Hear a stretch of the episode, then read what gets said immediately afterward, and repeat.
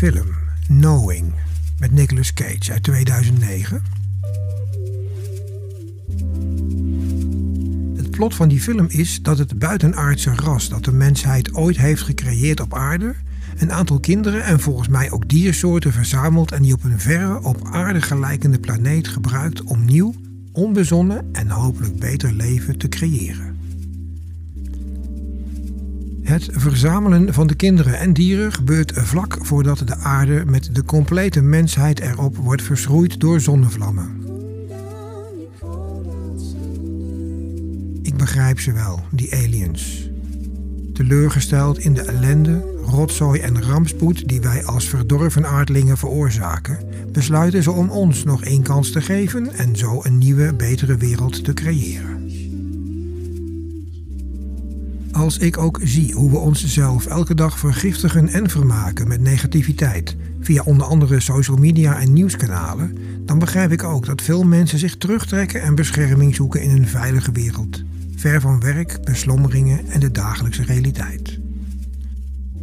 En hoe kan dat beter dan experimenteren met je seksualiteit, fantasieën en verlangens in een veilige setting met gelijkgestemden? Een groep mensen die daar al heel lang heel goed in is, zijn de swingers. Mensen die met consent seks hebben met elkaars partners of anderen die ze op daarvoor geschikte gelegenheden ontmoeten. Een op dit moment interessant fenomeen is de crossover die veel swingers maken naar de fetish, kink en BDSM scene. Daarover praat ik vandaag met twee dames die vrij recent deze stap hebben gezet. Welkom dames, ik ben zeer verheugd dat jullie er vanmiddag zijn. Um, nou ja, jullie partners zijn er niet bij, dat heeft allerlei redenen. De belangrijkste is dat we het eigenlijk wel gezellig vinden met z'n drieën ook. Hè? Dat is wel heel erg leuk. Um, ik vind het super dat jullie er zijn. Ja, de reden dat we dit dus doen is dat er een... Uh, een crossover plaatsvindt, tenminste zoals ik het nu beleef... en een aantal mensen om me heen... tussen de swingerswereld, als je het zo kunt noemen... en de BDSM-scene. Um, en jullie hebben er allebei mee te maken. Zeg ik dat goed? Uh, Tess, om te beginnen? Ja, dat zeg je goed inderdaad. En um, vandaag hebben we ook bij ons, um, even spieken weer, Ticio. Dat is je vetlife naam, hè? Ja, klopt. Uh, welkom. Ja. Jij bent ook met jouw partner begonnen met swingen ooit, hè? Ja, dat klopt. Ja. Dat klopt, ja. En um, hoe is dat eigenlijk gegaan? Want voor, heel, kijk, voor ons is het nu zo dat we praten over die crossover tussen swingen en BDSM. Maar voor de meeste mensen is het swingen al een brug te ver, zeg maar. Mm -hmm. Dus hoe is jouw swing-ding begonnen? Oké, okay, nou, dat is wel een heel verhaal hoor, Dirk. Nou, doe dan uh, de korte versie maar. Nee, ik doe een hele, hele korte versie. Oké. Okay. Um, ik uh, zat op school bij een jongen die ik uh, heel leuk vond. En zijn broer zat bij mijn broer in de klas. En ik was 13, by the way. En um, toen heb ik uh, op een avond, um, toen mijn ouders niet thuis waren, gevraagd of hij uh, wat platen mee wilde nemen, zodat mijn broer die over kon tapen. En um, toen hij kwam, had ik in ieder geval de gordijnen dicht gedaan. Ik had kaarsjes neergezet. En ja, toen heb ik hem gepijpt. Maar er zit toch een... Wacht, ho, zo stop even. Er zit, wacht even, ho, ho. Je had kaarsjes neergezet en toen heb je hem gepijpt. Er zit toch nog een heel verhaal ja. tussen. Ja, maar ik moest het kort houden, toch? Ja, nee, hoeft niet. Nee, vertel dan. Nee, wacht even. Er is... Er is oh, uh, oh. Goed. Laat je niet door mij afleiden. Vertel nee, gewoon nee. lekker hoe het ging. Nou ja, goed. Dus, uh, maar zo is het dus wel. Hij kwam en uh, hij dacht dat hij platen moest opnemen. En, maar ja, dat was helemaal... Hij als keurig netjes een pakketje onder zijn arm. Maar um, ik loodste hem naar de woonkamer, waar ik het dus gezellig gemaakt had. En um, ja, toen ben ik hem heel brutaal uh, gaan pijpen. Ja, maar toen was je 13, En toen was ik 13. Ja, maar en, toen en, ging je niet gelijk zwingen, toch? Nee, luister. Oh, okay, nee. Ja. En um, ja, ik dacht dat was hij vergeten. En we kwamen elkaar wel eens tegen op bruiloften. We zijn op elkaars bruiloft geweest. En um, oh op een gegeven moment toen zei hij tegen mij van... Uh, ja, jij was wel een... Uh, een heel uh, geil en uh, stout uh, meisje vroeger. Hè? Dus toen zei ik, wat? Afijn. En toen wist ik meteen waar hij het over had. En ehm, nou, een keer was ik bij hem thuis. En toen zei hij, kom, ik laat je het huis even zien. En toen kwamen we boven in een kamer. En daar stond een danspaal. En um, toen zei hij, ja, hier geven wij feestjes, swingersfeestjes. En toen dacht ik, met onze, vriend, met onze swingvrienden. En toen dacht ik, hmm, Nou, dat zijn rare feestjes. Stadmeisje. Ja, dat dacht ik. Wist Hoe oud, ik- hoe oud was je toen ongeveer? Nou, eh, dat is eh, tien jaar geleden. Juist. Ja, ik ga je daar niet naar leeftijd vragen, maar nu ben je 35, dus dat Ja, komt ja, ja, ja, zo ongeveer. En Toen zaten we in de auto terug. En, Jij, eh, jij en je partner, heb je mij, over? ja. ik en mijn partner. En toen zei ik, nou, zo raar. En ik vertelde het hele verhaal. En toen zei ik, ja, ik ben er weer heel erg nieuwsgierig naar. Dus toen waren wij eh, later weer een keertje bij hun. En eh, toen lieten zij foto's zien van eh, SDC. Wat is, wat is SDC? SDC, dat is een swingersite. Daar kan je, daar kan je lid van worden. En dan kan je ehm, ehm, eh, met elkaar contact maken. En daar kan een date uitkomen. En, een soort eh, eh, Tinder voor zeg ja, maar. zoiets. Ja, eigenlijk wel, ja. Alleen eh, seksgericht. En ehm, ja, ja, dat vond ik ook. en ehm, ja, toen zag ik al die foto's en toen dacht ik, wow, dat wil ik ook. Dat vind ik echt geweldig. En, ehm, maar ja, die mensen waren eigenlijk wel een beetje terughoudend. Want ja, toch lastig. En toen was er op een gegeven moment een feestje in Café Stout. En eh, toen hadden ze gezegd eh, van, eh, joh, kom met ons mee.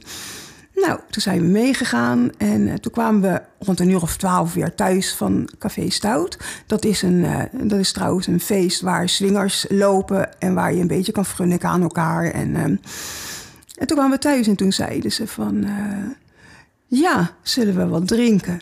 Of eh, zullen we iets innemen? En toen dacht ik, hmm, maar ik dacht, Toen had je al eens wat vaker iets ingenomen? nee, nog nooit. Nog nooit. Oké. Nog nooit. Ik had ook nog nooit iets met een andere man gedaan, behalve dan Je ehm, partner. mijn partner, ja. En ehm, ja, en toen belanden we op de matrasjes. En, eh, toen hadden we een, een wilde avond. En toen dacht ik, nou, dit wil ik altijd. En toen had je natuurlijk je partner ook bij je. En wat vond hij ervan? Nou, die vond het geweldig. Dus die rent nu voor jou uit naar de feestjes, zeg maar. Of, Ja, dus toen, ehm, nou, dus zijn we het eens gaan onderzoeken. En eh, contact opgenomen met eh, bepaalde mensen. En afgesproken. En ehm, eerst een borreltje. Zo ging dat toen nog. Hè. Je ging eerst een borreltje drinken. En dan kennis maken. En, eh, maar hoezo ging dat toen nog zo? Hoe ging dat toen nog zo? Is Nou, dat doen dan? wij nu niet meer. Ah, dus nu kom je binnen en is het gelijk gaan, zeg maar. Ja, zoiets. Ja, ik, ik probeer het even van mensen die het niet kennen. Hè. Die vinden, dat- jij, toen jij eraan begon, was of je ook allemaal onvoorstelbaar dat je dat misschien ooit zou doen of zo. Dus nu vind ik Ja. het heel leuk dat je dat vertelt, omdat ja, veel mensen fantaseren daar volgens mij over. Ja, dat denk ik ook wel, ja. Eh, en door jouw verhaal nu wordt dat inzichtelijk. Dus daarom vraag Ja. ik op de details een beetje door. Ja, maar toen was het nog gewoon om een borreltje te drinken. Daar waren we gebleven. Ja, en dan sprak je af met elkaar een andere keer. En dan eh ontmoette je elkaar. En dan, eh, ja, dan ging je de matrasjes op, zo gezegd eigenlijk. En dan kleedde iedereen zich mooi aan, vooral de dames. En dan eh, Ja, is mannen, doen, ja, mannen doen dat. Die gaan gewoon in een blote piemel Nee it. die, die, die, die gaan in een zeeman onderbroek. Nou ja, nee, niet altijd hoor. Met Sommige van, die- mannen met van maken die sportsokjes en grimpen eronder. Dat ja, idee. Maar hoe is dat opwindend? Sorry hoor, ik ben daar helemaal niet van. Dus ik vraag me dan af, hoe is dat leuk, zeg maar? Waar zit dan de, is dat, wat is dan de opwinding daarvan? Want, en hoe ga je bijvoorbeeld... Ik ga het in verschillende fases vragen. Dus hoe, hoe is dat leuk, zeg maar? Dat een man in zijn sportbroek loopt en jij loopt in sexy lingerie. Nou, nee, dat is helemaal niet leuk, Dirk. Het is juist hartstikke leuk als een man ook een, mooie, een mooi broekje aan heeft en een leuk shirt en zijn best doet. Ja, tenslotte doen wij dat dan ook. Ja, precies. Ja. Maar jij zegt net dat het helaas dus niet zo is. Nee, het is niet altijd zo, nee. nee. En wijs jij dat soort mannen dan af? Hoe gaat dat dan? Nou ja, je maakt, een- oh, je maakt een beetje een eh, kringetje met je. Je maakt, ehm, eh, eh, je kijkt de kring door. eh, Kijk de kring rond. ja, en dan denk je van, nou, dat is wel een leuke vent. Dat, ja, zo Ja. gaat het eigenlijk, ja. Ja, en wat ik me ook af kan vragen, en dan begin je allebei heel enthousiast aan zoiets. Ehm, maar dat ga ik even dan aan Tess vragen nu. Hoe is dat dan qua het jaloeziegedeelte? Want als je dat nog nooit, voor jou ook, je hebt dat nog nooit eerder gedaan. En plotseling sta je dan in een situatie waarin dat kan gebeuren. Hoe was dat voor jullie? En hoe ging dat voor jou? Dus jij dacht, ah, leuke vent in die kring. En Mhm. toen? Leuke vent in die Ja, misschien kring. ging het heel anders, hoor. Ik Eh, ja, het ging heel anders. Maar nou, ik probeer maar even... Het, ehm, weer beginnen hoe wij begonnen zijn met swingen? Of? Nou, dat kun je Dat niet- ja, dit, was meer voor mijn een bruggetje om dit even te horen en dan naar het begin van jullie. Ja. Maar Eh, jaloezie. mm, ja, ik heb dat eigenlijk niet heel veel gehad. Als ik terugdenk aan het begin, dan waren we ook altijd samen. En ik denk een van de dingen die we vanaf het begin af aan eigenlijk wel goed hebben gedaan, is toch continu afstemmen met elkaar. Hoe is iets voor de een en hoe voor de ander? En vaak kwamen er gevoelens van ja, een bepaalde wrangheid, zeg maar, bij mij eerder pas achteraf. Dat ik dacht, oh, hmm, dat heb ik eigenlijk niet leuk gevonden. Of dat vond ik lastig.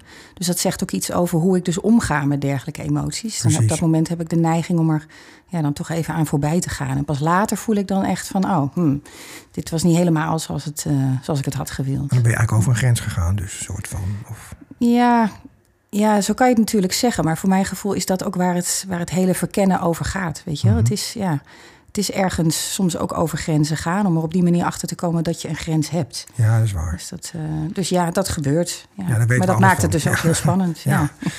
En hoe begon het voor jullie nog even in retrospectief dan? Um... Hoe begon het voor ons? Dat is denk ik nu een kleine zeven jaar geleden. Ja, Valentijnsdag. Um, je bent ook 35 ongeveer, dus ja, dan inderdaad. een idee ja, van de zo, Zoiets. Ja. Um, dus zeven jaar geleden, ik weet nog heel goed, ja, ik denk zoals veel koppels, wij zijn 20, ruim 20 jaar samen, heb je het wel eens over van, joh, weet je, ja, we zijn oké, maar wat zouden we nou nog eens leuk vinden? En toen was het idee van, nou, een vrouw erbij, dat sprak ons allebei wel aan, maar nooit iets mee gedaan, totdat een vriendin van mij begon te vertellen dat ze een nieuwe partner had gevonden en hij was heel erg thuis in het swingen en zij was nieuwsgierig, dus uh, zij ging er eigenlijk wel in mee. Zij werd een beetje de buitenvrouw van de rela in de relatie met die man.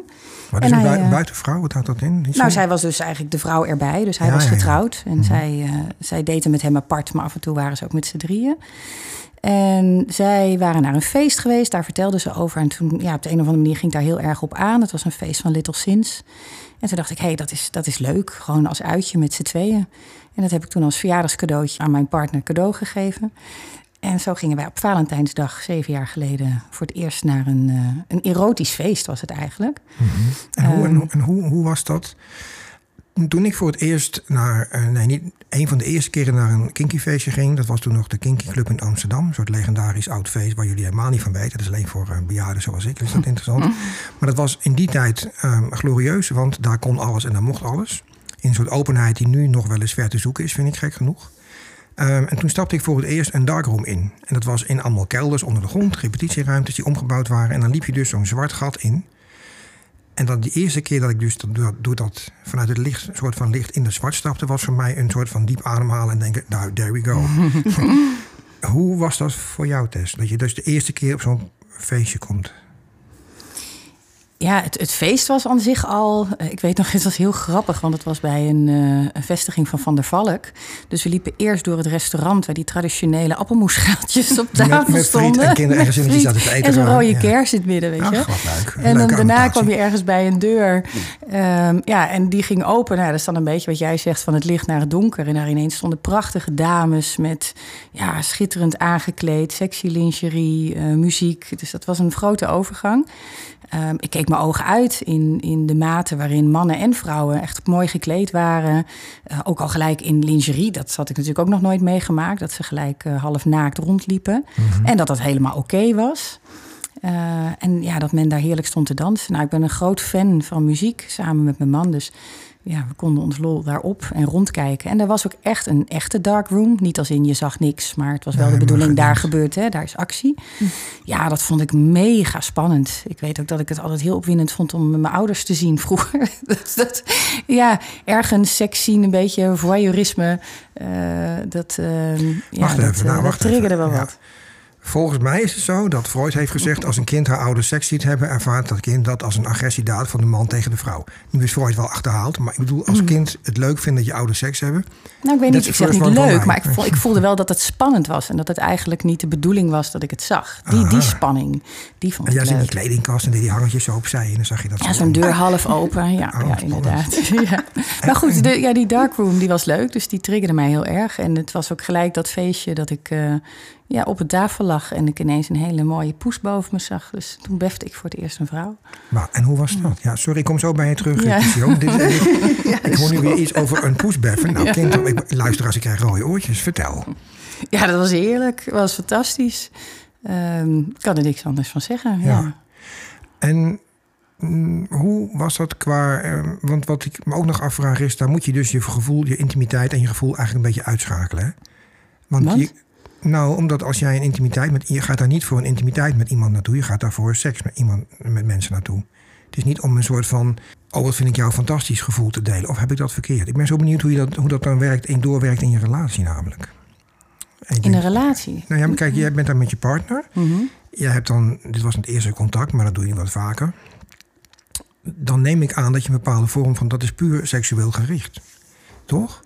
Ja, ergens wel. Maar het, zou, het had niet iedere poes kunnen zijn. Nee, die dat bedoel ik, vraag Dus er, dus er is wel iets wat je kennelijk aanvoelt in een soort van energie of chemie. Of ja, ehm, wat maakt dat ik ook voelde, oh, ik vind het leuk om haar naar me toe te trekken. En zij die zich kennelijk ook op haar gemak voelde om dat ook toe te laten. Om plaats te nemen, ja precies. Ja, daarom. Mm, en Tisio, hoe is dat voor jou? Ehm, ja, je moet zeker wel een aantrekkingskracht hebben tot een eh, vrouw of een man. Want ja, dan werkt het niet, anders werkt het niet. Mhm. En ehm, ja, als we het nou over vrouwen hebben. Ja. Ehm, ja, ik had vroeger al ehm, ehm, de spanning van het idee. Wat zou het zijn? Hoe zou het zijn om iets met een vrouw te doen? Alleen, ja, als je in je huwelijk zit, ja, dan kom je daar niet toe. Dat gebeurt niet. En ja, dan ga je swingen. En dan, ja, je kan zowel met een man als een vrouw wat doen. En dat is wel een hele mooie dimensie die er dan bij komt. En zeker seks met een vrouw is zo zacht en zo mooi en zo. eh, ja, dat is heel bijzonder. Maar niet met iedere vrouw. Ik, eh, dat kan niet. Ja, Nee, dat lijkt me ook logisch. Net dat, net dat alle gay mannen ook niet leuk met elkaar hebben. Nee. moet ook een aantrekkingskracht zijn. precies. Ehm, seks met een vrouw is zo mooi en zo zacht en zo... Vertel eens, hoe werkt dat? Nou, een, eh, een vrouw is zacht hè, qua huid. Ehm, een vrouw heeft vaak hele zachte lippen. Ehm, ja, een vrouw is fijn om te voelen. Ja, ik, ehm, dat is toch heel anders dan een man. Een man is ook heel fijn, maar een vrouw is toch net iets anders. Ja, heb, jij, heb jij ook dat je zegt dat je een vrouwenlichaam eigenlijk mooier vindt dan een mannenlichaam? Want dat zeggen aardig wat vrouwen die je kent, vinden dat eigenlijk wel? Mm, nou, nee, ik kan niet echt zeggen dat ik een vrouwenlichaam lichaam mooier vind dan een mannenlichaam. Maar ik vind het anders. het, is, het is andere seks. Het is, ja, misschien... Zeker als je een goede klik hebt met zo'n vrouw, is het eh, heel intens. Ja, ja. Ehm en Tess? Hoe Ja, ervaar helemaal eens. Ja. Al vind ik, ehm, hè, want als je het zo omschrijft, dan klinkt het heel, ja, het is lekker zacht en mooi. Maar ik vind gewoon ranzig hart met een vrouw ook heel erg lekker. Ranzig hart, luisteraars. Dat gaan we even Ja. doorvragen. Wat definieer ranzig hart, Tess? Nou, eh, ja, ik vind het heerlijk om een vrouw te neuken met een, eh, met een eh. Of eh, hard gevingerd te worden. Of een vrouw vast te houden of een beetje te stoeien. En, en ja, zo half te vechten van wie is de baas hier vandaag. Ja, dat vind ik ook leuk. Ja.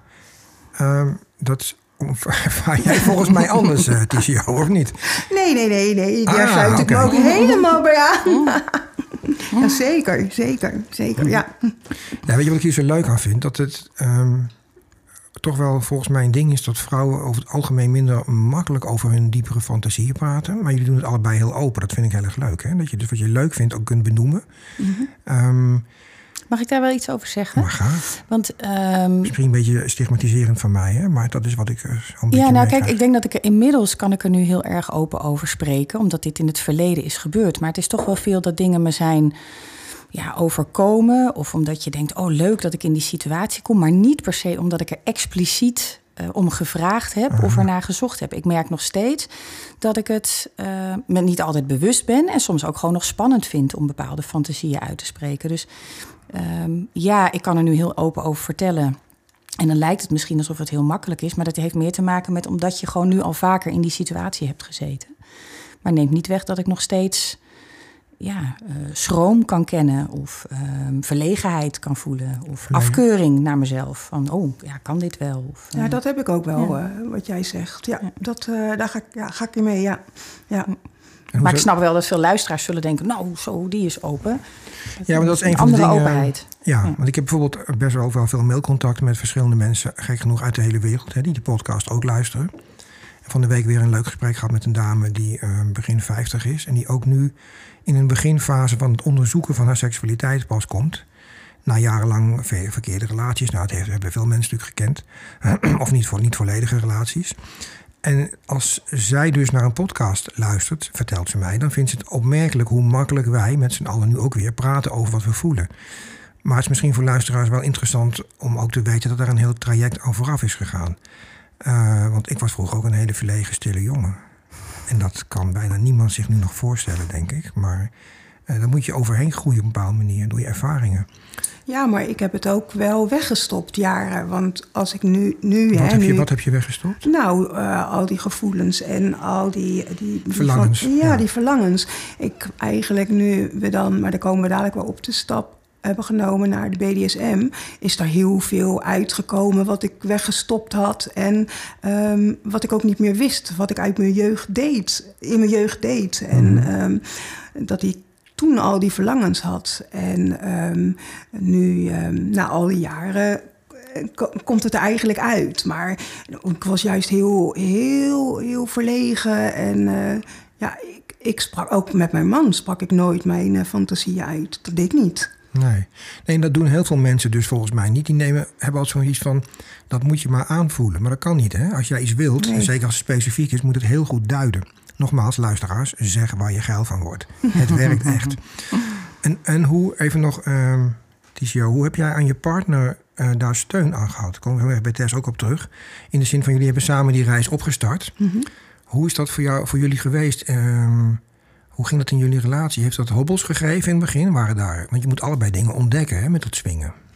En nou, met het swingen heeft het absoluut geen uh, hobbels uh, gegeven. Nee, we zijn erin gesprongen, gedoken en um, ja, we swingen nog steeds hoor. Maar nee, daar, nu, dat een beetje, nu een beetje meer in leer, zeg maar. Dat is het. eh. Ja, inderdaad. Nou, nu gewoon, ik vind um, swingen niet leuk meer als er niet uh, vooraf uh, iets aan BDSM gedaan wordt. Mhm. Dus um, daar is veel in veranderd. Ja. En, hoe, en hoe, hoe, nogmaals, hoe ging dat met jou en je partner? En in die, er waren dus geen hobbels, zei je net. Nee. Um, maar ik probeer altijd voor luisteraars inzichtelijk te maken. Hè? Mhm. Daarom, um, ik kan me voorstellen hè, dat wat je ook vaak hoort... is dat een van de beide partners daar minder voor open staat dan de ander. Is dat bij jullie bijvoorbeeld ook een zoektocht geweest? Hoe ging dat bij jullie? Nee, dat ging bij ons eigenlijk heel erg goed. Ik, um, nee, we waren daar gelijk in. We hebben daar totaal geen problemen, geen jaloezie, geen... Nee, hebben geen problemen mee gehad. Oké, okay, en dan heb ik nog een vervolgvraag. Hoe Ja. komt het dat er geen jaloezie is? Want dat vind ik altijd heel fascinerend. Hè? Ik ken bijvoorbeeld ook mensen die hebben een... Sorry dat je maar die hebben ook een relatie... Mhm. waarin ze elkaar best wel uh, lief hebben... en ook een beetje te veel claimen misschien... waardoor ze bang zijn elkaar te verliezen. Dan ken ik een aantal mensen die dat hebben. En maar beide partners hebben wel belangstelling of interesse... voor andere vormen van seksualiteit. Uh, dat geeft bij die mensen frictie. Mhm. Dus wat ik me afvraag is, hoe zit dat bij jullie dat je dat vanaf de eerste dag geen. Komt het omdat je geen intimiteit aangaat, waar ik net ook al een beetje over had? Of hoe werkt dat precies? Nou, ik denk dat laatste zeker. Hè? Want uh, ja, wij houden van elkaar en uh, wij hebben samen de lekkerste seks. Um, maar ja, weet je, um, een, een, andere vrouw zou op een andere manier bepaalde dingen doen. En, en ja, dat is een, een, het is een toevoeging op je relatie. Um, en daar speelt geen verliefdheid of jaloezie in, bij ons althans. Mm-hmm. En bij Tess en haar partner, hoe is dat gegaan bij jullie? Ja, eigenlijk ook niet. Uh, en ik denk inderdaad dat dat te maken heeft met dat het uh, hele. Um, ja, het is, een, het is een date op zich. Dus er is een begin en een eind. Um, ja, eigenlijk ben je nagenoeg. In ons geval waren we eigenlijk altijd wel in eenzelfde ruimte. Um, dus dat, ja, dat was heel clean. Het was gewoon, ja, daar ging je heen. Je had elkaar uh, op het vizier. En, uh, en je ging ook weer samen naar huis. Ik denk dat voor ons de emoties veel meer in het spel zijn komen kijken. En daarmee eigenlijk ook de spanning. En ook nog meer de verdieping in onze relatie. Omdat het op dat moment echt ging vragen dat we ja, nog beter gingen communiceren. Is toen we een koppel ontmoetten waarvan we echt voelden dat er ja, met z'n vieren echt een klik was. En waar we dus vaker mee gingen afspreken. Waar uiteindelijk ook vanuit echt een enorme leuke fun uh, er uh, losse dates kwamen tussen mijn partner en de dame van het andere stel. Um, dus ineens werd de dynamiek ook anders. En hoe was dat? Want dat lijkt me juist heel invasief. Dat voelt als een soort diepere intimiteit. Ja, dat is het ook. Um, ja, um, dat is het. En dat is ergens is het gekmakend. Uh, en inmiddels ben ik er wel een klein beetje aan het achterkomen dat het bijna een soort fetish van me is.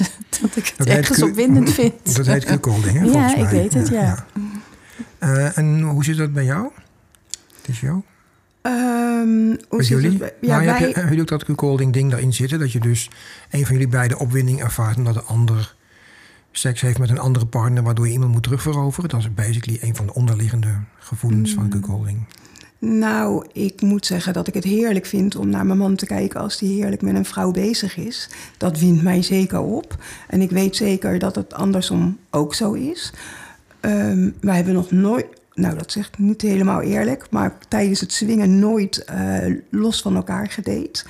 Altijd bij elkaar. En um, ja, inderdaad, wat Tess zegt, er is een begin en een eindtijd uh, van zo'n feestje. En daarna ga je samen weer naar huis. En ben je weer man en vrouw. En um, ja, tot het volgende feestje is.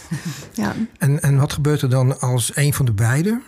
Want dat merk ik vanuit de BSM, mensen die je kent, dat je bijvoorbeeld spanningen krijgt omdat mensen, een van beide partners gaat meer met een, met een van hun sekspartners, zeg maar, of BSM-partners teksten, dan wel contact hebben dan buiten de ander om ook. Hè? Dus dan weet die persoon bijvoorbeeld wel dat je dat doet, of soms niet, maar ga even uit van wel. En toch kan dat dan. Um, ik blijf erover doorgaan. Ik wil zo graag weten hoe dat dan komt dat dat goed blijft bij jullie. Nou, Begrijp je? Dat is een ding wat voor veel mensen niet te, te begrijpen is, denk ik. In de bezittingsdrang die ze mhm. hebben en angst nou, te verliezen. Oké, nou, um, ja, er is wel eens inderdaad een verliefdheid uh, geweest. En dat is heel, heel lastig en heel moeilijk. En wat jij zegt, inderdaad, um, dat gaat dan buiten de ander om. En um, ja, ja, daar heb ik het heel moeilijk mee gehad. En maar door steeds maar te praten en te praten en te praten. Um, ja, ik kan alleen maar zeggen dat je er zelf sterker uitkomt. Ja, dat denk ik ook. Veel sterker, ja. En hoe was dat voor jullie, Tess? Nou, hetzelfde. Ik denk dat het vooral, hè, we zijn dus nu zeven jaar geleden begonnen met swingen. Vorig jaar in de zomer, we hadden het wel eens vaker gehad, mede door dat andere koppel wat we hadden leren kennen. Um, over hey, wat zouden we ervan vinden om uh, apart af te spreken. En ja, zoals het zo vaak gaat, ineens ontstond er een situatie uh, waardoor dat dus ook uh, gebeurde. dat mijn partner dus een andere date had. En um, ben even de vraag kwijt. Nou, daar, daar, was jij redelijk van ondaan, volgens mij. daar was ik zeker van ondaan. In, in meerdere opzichten. Ik was er helemaal bij. En ik, ik vond het ook helemaal leuk. En ik vond het ook opwindend. Maar ik vond het ook gekmakend. Uh, ik heb echt, uh, nou ja, nachten kon ik soms opzitten. Uh, een pak sigaretten was niks. Maar dat, ja, het, het, het, het, het nam me een soort van helemaal in zijn bezit. En tegelijkertijd ja, vond ik het ook ergens mateloos boeiend. Um, om ook te ervaren wat dit dus met me deed. Tegelijkertijd was ik het boek van uh, de Ethical Slut aan het lezen. Dat heeft me toen wel echt heel erg geholpen. Waar gaat dat boek over? Nou ja, dat gaat dus eigenlijk over dat er verschillende ja, vormen van liefde zijn. En dat we natuurlijk heel vaak daar allerlei afkeurende namen aan hangen. Hè? Dus sletterig gedrag. Hè? Als je dus al fantasieën over een ander zou hebben. geen afkeuring, vind ik compliment. Maar ja, nee, ja, maar goed, uh, dat is uh, in, in jouw brain inmiddels. Maar uh, voor veel mensen in deze maatschappij is dat natuurlijk niet zo. Ook in, in die van mezelf. Weet je, ergens zitten daar natuurlijk ook gewoon allerlei vooroordelen en ingeprinte beelden um, ja, vanuit de samenleving waarin je opgroeit. Dus um, maar dat boek was wel echt een steun, omdat ik me daardoor echt realiseerde: oké, dat wat ik nu zie, is dat ook werkelijk wat ik nu voel. In plaats van wat ik zie, daar zou ik dit van moeten vinden. Um, en, um... maar het, voelt, het voelt anders dan dat je wordt sociaal gewenst zou reageren, zeg maar. Dat zijn twee verschillende dingen. Ja, absoluut. Ja. Dus, uh, en je hebt natuurlijk wel vaak de neiging dat als jou iets gebeurt, dat je denkt: oh, nou moet ik boos zijn of nou moet ik jaloers zijn. Terwijl als je dan gaat voelen, dat je denkt: ja, maar is dat het nou ook echt? Of. of nou ja, dat vond ik een. Ja, ik, ik vond het mateloos boeiend. Misschien omdat ik uh, psycholoog van aard ben, ik weet het niet. Maar voor mij gaat het heel erg over innerlijke vrijheid vergroten in mezelf. En ik voelde wel dat dit echt. Ja, dit was, was echt lekker buiten de lijntjes kleuren. Dus dit was wel een gebied waarvan ik merkte: oh, hier, hier valt veel te leren, hier valt veel te halen. En ja, het is exciting. En ja, het doet soms pijn. Uh, maar fuck, wat is het leuk. En ik ben benieuwd wat het, ja, waar dit gaat eindigen, wat dit gaat brengen. Maar nu, dus hoor ik weer, nou, nou, hoor ik weer half een analytica en half iemand met gevoel. Want, ja, daar vind je ook nou, ik, ik, Ja, daar vind ik jou ook leuk. Nou, luisteraars, uh, daar heb ik geen waardeoordeel bij nu. Daar kom ik later op terug. Het ging mij er meer om. Sorry dat ik je onderbrak, Tisho. Maar ik vind het een interessant verhaal. Want eigenlijk uh, rationaliseer je nu een diep gevoel. Want als jij zegt, ik ben nachten wakker en pak je sigaretten is niks... Mhm. dat lees ik als gigantische stress, kwaadheid, whatever. Dus ik vind denk dat je dat iets te makkelijk zegt nu. Klopt dat? Of, hoe, uh, het komt het mij over alsof je dat een beetje wegdrukt... ten ververen van de analyse.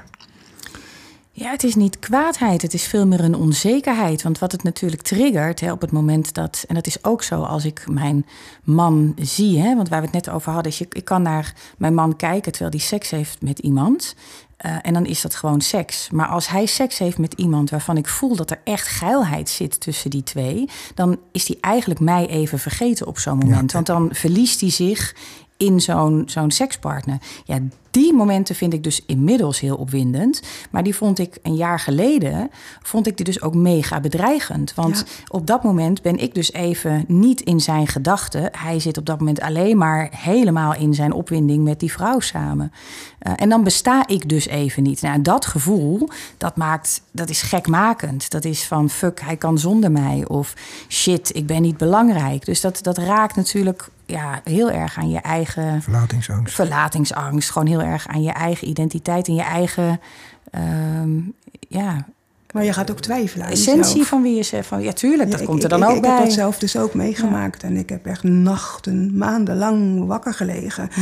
En um, want, want ja, de, de aandacht, zowel fysiek als uh, dat, gaat, dat ging naar een ander. Hm. En, en um, zij hadden iets wat mijn man niet met mij had. Mm -hmm. En dat ging haar best heel wild aan toe. Hm. En, um, dat is nog weer iets anders, hè? Want als ik jou goed begreep, heeft hij echt een relatie of, nee, of een nee, verliefdheid nee, gehad? Niet. Oh, nee, okay. nee, nee, nee, nee, maar eigenlijk was het een beetje hetzelfde zoals bij uh, jullie. Wij zagen dat stel best wel uh, met regelmaat. En um, ja, dan bouw je een band op. Mm -hmm. En uh, dat werd best heftig. En um, ja, dat vond ik moeilijk. Ja. Um, maar ik wist wel dat het niet, uh, misschien was het in het begin wel een verliefdheid, maar ik wist dat die verliefdheid wel snel over was. Hm. Hoe wist je dat? Um, Want dat is, uh, er klinkt geen enkele grond in wat je zegt dat nee, je dat kon weten. Dus nee, dat, nou ja, dat komt doordat je natuurlijk ontzettend veel praat met je partner. Mm -hmm. je, en, uh, en, en dan merk je dat ook wel. En dan is het meer lust dan uh, liefde. Hè? je haalt ergens je haalt ergens dingen um, die, die je bij je eigen partner niet kan vinden. En um, ja, dat kwetste mij. En, uh, en ik dacht dat ik niet goed genoeg meer was. En uh, ja, daar werd ik heel onzeker van. En, um, maar goed, toen je, als je dan weet van, uh, weet je, ja, jij bent de belangrijkste en, en, en jij bent het voor mij, dan, dan bagatelliseer je het een beetje. En, uh, ja. Je hebt de neiging om je te gaan vergelijken. Hè? Dat je denkt van hij heeft lust met een ander en die heeft hij niet met mij. Um, ik vond dat ook inderdaad heel erg lastig. Um, en um, je hebt dus de, de, neiging om het op een weegschaal te leggen.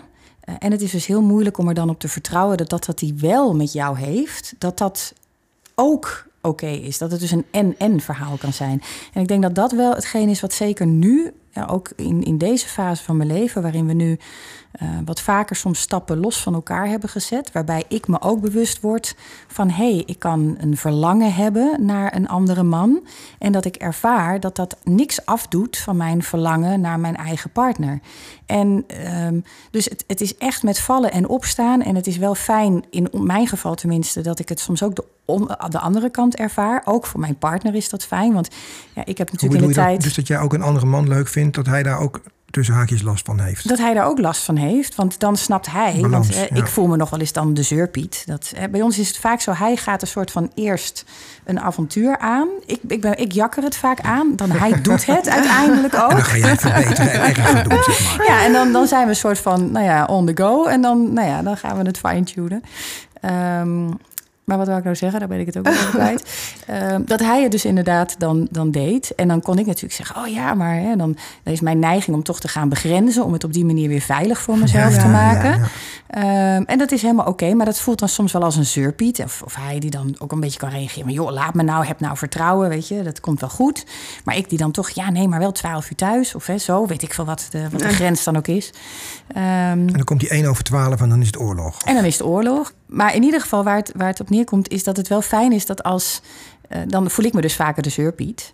En uh, nu kan hij soms ook voelen van, oh ja, hij snapt nu vanuit welke hoedanigheid. ehm, Net goed. Ja, dus, maar Dat helpt leren. wel. Weet je. En het ja. helpt dus ook als je een partner hebt, of in ieder geval een relatie hebt, waarin je daar open over kunt zijn naar elkaar. Dat je het niet erg vindt om die kwetsbaarheid te laten zien, of af en toe de zeurpie te zijn, of daar ruzie over te maken. Nee, dat moet je juist kunnen dan. Dat moet dus juist communicatie kunnen, is ja. dus eh, Echt voor de, cruciaal. Ja, Maar, maar weet je, ehm, ik voelde me ook die zeurpiet. En dan denk je, ja, ik zeg er maar niks van. Ik zeg er maar niks van. En zo jakkert het door. eh, Mhm. totdat het ineens eh, ja, echt misgaat. En eh, je echt een probleem hebt. Ja. En, maar, maar ik- als ik het verschil tussen jullie beiden hoor, zoals Tess het omschrijft, ehm, eh, heeft zij natuurlijk ook dat volgens mij een beetje kunnen loskoppelen alweer van de emotie nu, als ik het zo Ja. hoor. Voor jou klinkt het alsof je daar heel veel verdriet van hebt gehad, in ieder geval. ja. Ehm, en wat was er zo bijzonder dan aan het feit dat, eh, dat het zo heftig voor je was? Wat met jouw man gebeurde toen? Nou, omdat we inmiddels tien jaar swingen. En er negen jaar nooit iets eh, eh, aan de hand was. En het ineens gebeurde. En wat gebeurde er dan? Nou ja, dat mijn man verliefd werd. Maar ja, En waarom werd hij verliefd? ja, waarom werd hij verliefd? Ja, waarom word je verliefd? Nee, wat was, de, wat was de combinatie van factoren, laat ik het zo zeggen dan? Er is altijd iets. Met die vrouw was iets bijzonders aan de hand, anders zou hij niet verliefd geworden nou, zijn. ik denk dat hij met haar hele wilde seks kon hebben. En dat hij dat bij mij toen niet, eh, niet eh, kon. En omdat ik me rot eh, voelde, Ja, ja, werd ik steeds meer te mieden, te mieden, te mieden. En ik ging me terugtrekken. En, en ik wilde niet meer swingen. En ik wilde eruit stappen. Totdat ehm, dat totaal omdraaide, eh, de relatie beëindigd werd. En eh, Wacht even, de relatie met die dame beëindigd ja, werd. ja, ja. En wat voor relatie was dat? Wat die haar- Nou, we zagen ze heel vaak en we hebben toen gezegd: jongens, het is beter als we wat afstand van elkaar nemen. Mhm. en, en dan zie je dat het ook allemaal goed komt. En, eh, en dat je daar uiteindelijk, ja, wat ik net al zei, heel veel van leert. ja. En, ehm, en dat je van elkaar als man en vrouw ook heel veel leert door zoiets mee te maken. Maar jouw partner is dus nu los van die dame. Ja. Eh, en die heeft met haar wel intense momenten gekend. Omdat, als ik het goed vanuit het voorgesprek begreep, was dat, dat hij met haar zijn eerste BDSM-ervaring heeft gehad, toch? Ja, dat klopt, dat klopt. En was dat daardoor, was het voor jou dan, hoe zat dat voor jou in de intensiteit? Ehm, was dat een van de, dat heeft waarschijnlijk dan, vertel eens hoe dat ging voor jou. Nou, heel eerlijk gezegd had ik het allemaal niet zo door. Want ja, je bent met z'n vier, hè, of je bent in een grote groep. Hè, dat ligt eraan in welke setting je swingt. Maar we deden het ook wel eens met z'n vieren. En eh, ja, dan, dan, eh, ja, dan was ik bij die man en eh, hij was bij die vrouw. En dan had het- ik had het niet zo door. Maar, maar, maar, maar in een BDSM-setting worden toch toys gebruikt, verkleedpartijen. Ik bedoel, wat, hoe ging dat dan dat je het niet door had? Want als jij samen in een ruimte, ik, probeer, ik stel me Ja, even voor. Hè? Mhm, dat klopt. Eh, nou, omdat ze zich eh, eh, vaker afgingen zondagen. ehm, ja, ja. En eh, even naar beneden gingen. En daar was ik daar niet bij. Mhm. Aha. Maar het is wel heel goed dat dat dan uiteindelijk toch uitgesproken is. En als ik het nu goed begrijp, is dat een opmaat geweest naar jullie kinkbeleving. Ja, van zeker. swingers naar BDSM. Ja, zeker. Ja, maar waarom het voor mij ook zo pijnlijk was, eh, was dat eh, ik altijd al ehm, meer met BDSM wilde doen en mijn man daar helemaal niet open voor stond. Aha, maar kan dat misschien dat jij iets wilde, bijvoorbeeld dat je zijn dom wilde zijn en hij had liever subgevoel of omgekeerd? Of hoe ging dat dan? Oh, zover waren we helemaal nog niet. ah. Nee, eh, al in onze, eh, wij kennen elkaar al heel erg lang. En dan eh, bond hij me wel eens vast en eh, hij blinddoekte me. En eh, dat was wel heel spannend. En ik wilde dat uitbreiden. En hij had daar gewoon niks mee. En dan ehm, merk je later ineens dat hij al zijn fantasieën met een ander deelt. En nou ja, dat is best pijnlijk. Ja, dat snap ik. En hoe heb je dat dan à la Emiel Ratelband met Chaka omgedraaid? Hoe ging dat? Ehm, nou, daar heeft iemand een podcast en daar heb ik heel veel naar geluisterd. Ehm, ehm, me meer ingelezen in BDSM. En dan, ja, toen ging ik ook wel een beetje snappen wat, ja, wat er met hem gebeurd was. Hij was ineens eh, in aanraking gekomen met BDSM. En ehm, ja, heeft zich daar helemaal in verdiept, zonder dat ik dat wist. En, ehm, maar daar zit volgens mij de pijn dan, hè? Dat het niet open ja, dat is was lastig, ja. Dat was lastig, ja. En maar bij Tess ging dat juist wel in de openheid, hè? Hoe is dat bij jullie gegaan? Even een bruggetje naar jullie. Even een bruggetje naar bij en BDSM. Nou, eigenlijk was 2022 toen we daaraan begonnen. Uh, we hadden een thema voor het jaar. En het uh, thema was ja op alles. En in dat kader paste daar, paste daar ook er is ook een film over, hè? Yes Man, ook een man. Ja, ja alleen maar ja, ja, ja, op alles. En dat betekende dat we zeiden, nou ja, we hebben best wel het een en ander gezien in Swingersland, maar we hadden eigenlijk nog niet de hoek van uh, de feesten à la Beach en Wasteland. Uh, die hadden we eigenlijk nog niet opgezocht. Ik weet nog heel goed trouwens, dat we waren volgens mij een jaar aan het swingen. En toen kwamen we bij een koppel en die hadden het toen over het feest Toxic. En ik zag wat foto's en zij liet wat eh, van haar kleding zien. En dat ik dacht echt, wow, dat is echt wel ver van mijn bedshow. En waarom, wat zag je dan wat zo ver van je bed was? Nou, het feit dat mensen daar hè, zo... Ja, ik vond de kleding ook gewoon al extreem. En, uh, en ik geloof dat ik ergens een, een lolly in een vagina zag verdwijnen op een beeld. En dat nou, nou, nou ja, dat, dat vond ik na jaar swingen, vond ik... Ja. ja, inmiddels vind ik dat heel normaal. Maar je, zo eet je een lolly, toch? Maar, nou ja, ook ja. daar hebben we meningen over luisteraars. Oké, neem nooit een lolly van Tess aan, zou ik zeggen. maar uh, nou ja, in het kader van ja op alles zeiden van ja, wat vinden we dan leuk? En wat, hè, wat ja, op een gegeven moment klinkt heel stom, maar dan wendt het swingen ook weer. Weet je, dat wordt ook weer een soort van normaal. Dus ook daar ga je dan weer de grens in opzoeken. Saai, het wordt ook saai, ja, ja, wordt ook saai.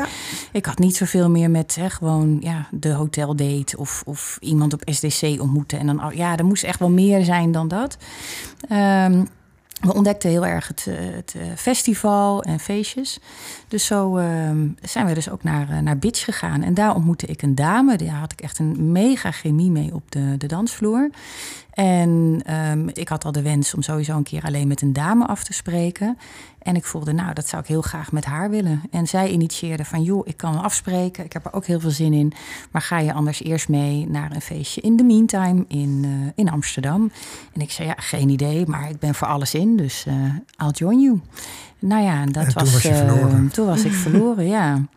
En door eigenlijk ook contact met haar. En, en natuurlijk, hey, je hebt wel eens een en ander gezien op filmpjes of je hoort eens wat. Dat ik wel dacht, nou, ik ben wel heel benieuwd. Wat is een keer een echte goede ja, vlogsessie, wat dat met me zou doen? Hoe voelt dat? Dus ik, ik voelde wel dat daar nieuwsgierigheid naar was ontstaan. Uh, nou ja, daar kwam ik een hele vriendelijke man en een hele vriendelijke dame tegen. Die, uh, nou ja, die, die wilde mij voelen, die uh, ervaring ja. wel, wel laten voelen. Ja. Interessant. Um, maar wat ik, er, wat ik er ook interessant aan vind, is dat eigenlijk heb jij dus jouw eerste kinky stapje gezet zonder je partner erbij. Ja, in dat opzicht. en hoe was dat dan? Gaf dat geen oorlog thuis? Want, of was dat besproken? Of hoe, hoe moet dat zien? Nee, dat gaf zeker geen oorlog thuis. Ik denk misschien ook wel meer omdat het helemaal niet zo met voorbedachte raden was gegaan. Het was nee. meer, hey, ja, je gaat gezellig met die dame op stap en je gaat naar de meantime. En oh, hey, wat spannend. En hij zei wel, oh ja, dat zou ik ook wel een keer willen. Maar het was niet zo van, oh, uh, ik moet daar de eerste keer bij zijn. Dat past ook niet echt bij ons. Maar, uh, en um, ja. nou, misschien even goed dat je dat zegt, want jij hebt dus dat feestje gedaan. Dat was jouw eerste kinkfeestje, zeg maar. Mm -hmm. Uh, als je nou een luisteraar, hoe zou je uit kunnen leggen aan een luisteraar wat het verschil is tussen Toxic Wasteland en dat soort mega-parties, zeg maar, die toch heel erg ook swingers georiënteerd zijn, hè, zeg maar. Dat is mm -hmm. gewoon een vorm, dat is prima. Ja. Uh, wat is het verschil voor jou geweest? Mm. Wat, was voor jou, wat viel jou het meeste op toen jij dat iets kleinschalige feestje bezocht? Ja, het grote verschil is zeker dat het veel minder uh, seksgericht is. Dus het, het gaat echt over dat spel en het gaat echt over ja, dat snijvlak zoeken tussen waar je elkaar gek maakt of zo. Waar je elkaar op een, op een ander niveau dan alleen maar het lijfelijke uh, treft. Dus, dus dat, ja, het gaat dus echt veel meer over spelen. En dat is voor de een is dat omdat hij uh, het heel leuk vindt om te knopen. Voor iemand anders is dat omdat hij het leuk vindt om geknoopt te worden. Voor anderen is dat weer met een grote lolly door de ruimte lopen. Uh, voor anderen is dat weer lollies, kijken. Ja. ja, sorry, ja, die, die man is mij ook bijgebleven.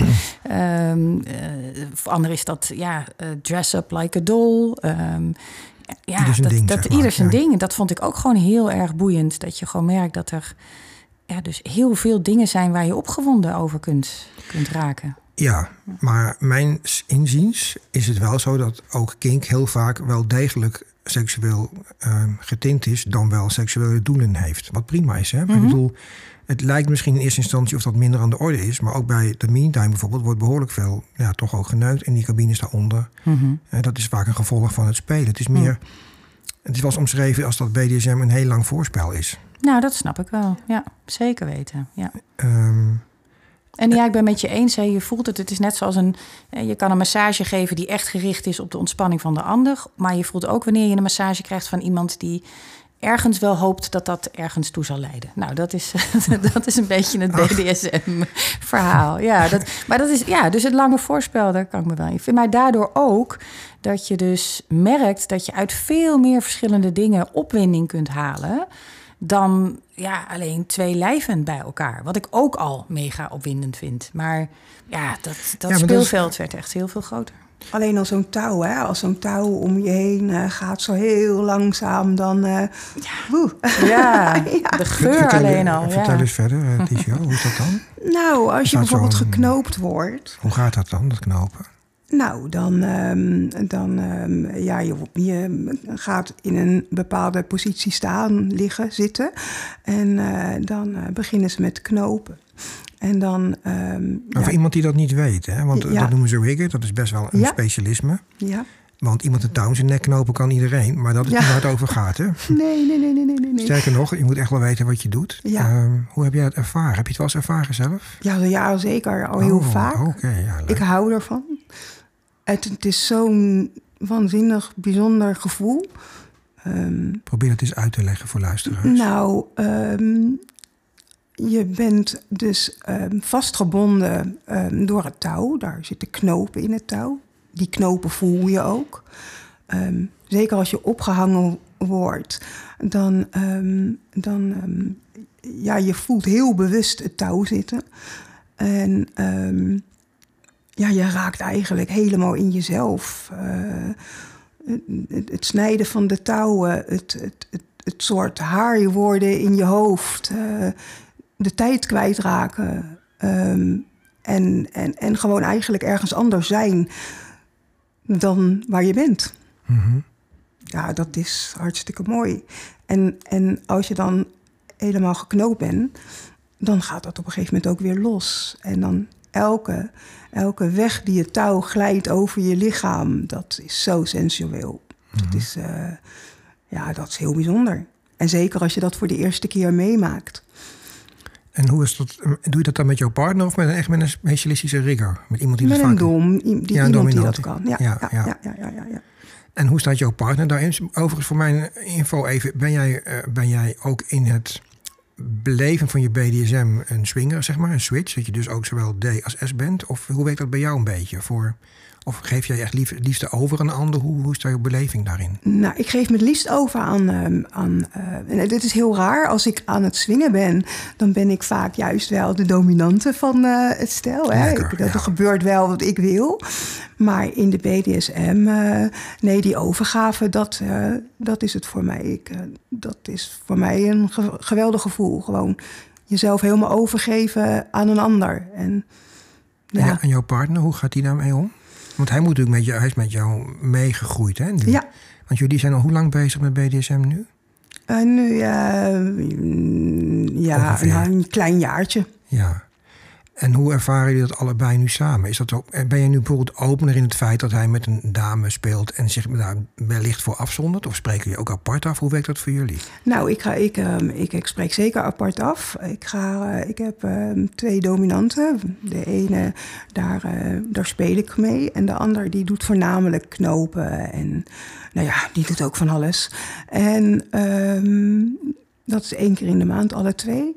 En samen mijn man en ik um, ja, doen we ook veel um, sessies samen thuis. Mm -hmm. um, en hij is meer de dominant. Dat is, dat is natuurlijk logisch. Als ik uh, de sub ben, is hij de dominant. En ja, wij zijn zo ontiegelijk tot elkaar gekomen door de BDSM. En ik heb uh, in dit jaar eigenlijk veel meer kunnen vertellen over mijn verlangens en uh, mijn mijn uh, dromen dan uh, in mijn hele huwelijk. Dus wat zou je tegen luisteraars zeggen, nou je dit zo... Nou, het opent, het opent deuren. Het, uh, het ja... Het brengt je dichter tot elkaar, zeg maar. Zeker, zeer zeker. Gewoon dingen die je vroeger niet durfde te vertellen. Of durfde te zeggen, doe jij dat eens bij me? Of uh, ik wil graag vandaag dat. Of uh, nou ja, dat, dat durfde ik echt niet te vertellen. Mhm. En nu ben je zo open naar elkaar. Nou, dat is heel mooi.